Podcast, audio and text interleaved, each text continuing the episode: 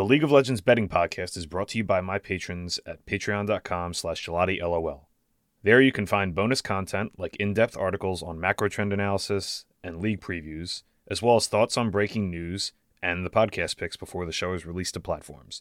You also get to support your creators more directly. Patreon.com slash LOL. That's G E L A T I L O L. Good afternoon, or evening, or night, or morning, whenever you're listening to this. It's currently a little before 1 p.m. on a What Up Wednesday, January 17th. We had opening day of the LCK Spring 2024, which ended a few hours ago. We ended up essentially zeroed out at minus 0.6 units on the day. A quick recap here DRX threw a massive 5,000 plus gold lead in game one. We are so back. Game two probably could have gone either way, but they ended up dropping that one too. This match looked a little more to me like DRX playing poorly than Nongshim playing particularly well, but ultimately we'll see how these two teams pan out with a bigger sample size. Strong debut series from Callme in the mid lane. Uh, he got the start for Nongshim today. Going to be interesting to see if he splits time or ends up just being the starter. It was a good start for him either way, though. This second match here was an absolute banger right off the bat. Uh, T1 smash game one, and we were looking well on our way to a donut 0 4 day, but Gen G managed to keep game two close enough, you know, within striking distance. They were behind, but 2500 gold is kind of right on that middle point for matters and doesn't matter. They ended up pulling it all the way back. They had a double scaling AD carry comp with Chovy and Tristana in the mid lane. Game three was one way traffic for Gen G, looking like they were going to completely blow them out. Mid game got a little squirrely with players from both teams kind of getting caught out. Gen G still had a pretty big gold lead that was cut into with Oner getting a shutdown on Peyz. Uh, Bel'Veth getting shut down is a big deal, so that could have been bad. But they were ahead enough. They were still in full control. T1 did manage to steal the first attempt at Hextech Soul, but Gen G ended up getting it the second time after a pick on Gumayusi.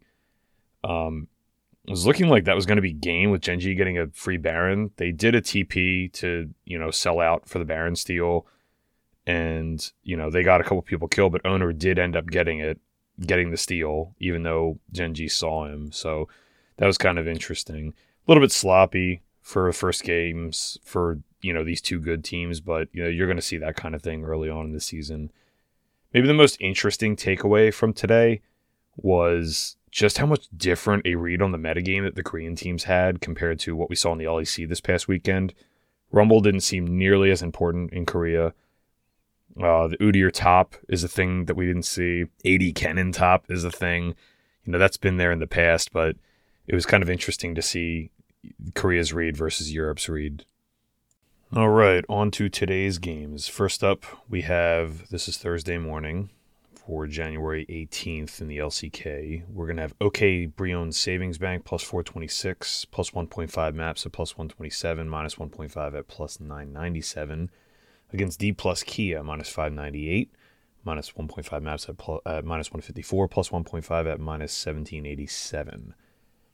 So, OK BRION swapped out Hena and Umti. I'd say that was probably their two best players for Gideon and Envyy. Gideon has been kind of a highly touted prospect for a few years now, but hasn't quite been able to get home anywhere. Envyy's a serviceable starter in the LCK. I think this is kind of I don't think it's a massive downgrade, but it's definitely a downgrade for this team. If they can exchange some of that, you know, over individual skill for more versatility as a team, then maybe they could be good. And you know, we've seen BRION have upsets before, but they didn't really change the coaching staff, and I would they would have to make a pretty big leap forward to realistically, you know, get much respect from me uh, until the price is right.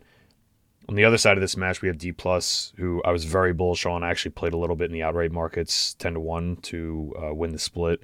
I like all the changes this team made, despite splitting up Showmaker and Canyon, which is kind of high risk. But you know, here's the thing with this match: if you used priors to approximate like roughly where this should be, uh, and you gave upgrades and downgrades appropriately, I think this is pretty close to a reasonably fair price in the blind here. I didn't make any play in this match. I would lean D plus, but on day one for this sort of price, you need a pretty strong opinion. Next up, we've got FearX, which is the rebranded Liiv Sandbox team. Uh, plus 367, plus 1.5 maps at plus 114, minus 1.5 at plus 864 against KT Rolster, minus 501, minus 1.5 maps plus, uh, minus 139, plus 1.5 at minus 1473. So, a lot of changes for both these teams. KT Rolster bring in a huge, huge set of changes here. You again check out my preview article over on the Patreon for more details on this, but a lot of hype about Perfect coming into the season. He's one of the players that the other players expect to be very good coming up from challengers. He's one of the guys I'm keeping my eye on, and uh, along with Lucid and Satab. And FearX switched up a couple players. They moved over to Henna and oh, Execute. They brought in Jonghoon from um, the LEC, uh, who renamed to Execute. So here's the thing with this team or with this this matchup here. If you use summer data, back when KT were at the peak of their powers, looking like the second best team in the league, and when Sandbox weren't looking all that good, the models would have made this roughly on market at minus 474 and plus 405. If you read, you know, like I just mentioned, like if you read my season preview and if you've heard me kind of talking about this already, I think KT have downgraded big time. I still think they're probably going to be a playoff team but they're nowhere remotely close to like second best team in the league level, right? And they've downgraded to me at just about every position, even if you're super optimistic about perfect and if BDD can, you know, recapture some of his youth there again. He was great last season, so I'm glad they kept him. Now, how much they downgraded is kind of subject to some interpretation. I might be lower on this than a lot of people are. A lot of people like Pyosik and a couple of these other players, Beryl. Now, I don't think they're going to be anywhere near that. And with that in mind, if you consider that the price then would have been similar to the price now, and I think FearX is better and KT significantly worse. If if this wasn't day one, this would be like a like a two X stake kind of play, right? Like I I just don't. I'm speculating, but there's just no way that KT are this much better than FearX. Sure, like they could, they should probably still be favorites, but there's no way it should be this kind of price with the changes these two rosters have made. So I'm gonna plant a flag and take some some FearX here. I played FearX plus 1.5 maps at plus 114 for one unit, FearX Moneyline at plus 367 for a half unit, and FearX minus 1.5 maps at plus 864 for 0.25 units. So that's all I made for plays on the day. Um, just to give you a, a quick reminder, I am going to have an LCS uh, league preview and an LPL league preview up sometime this week, maybe today, actually. I will see you guys tomorrow.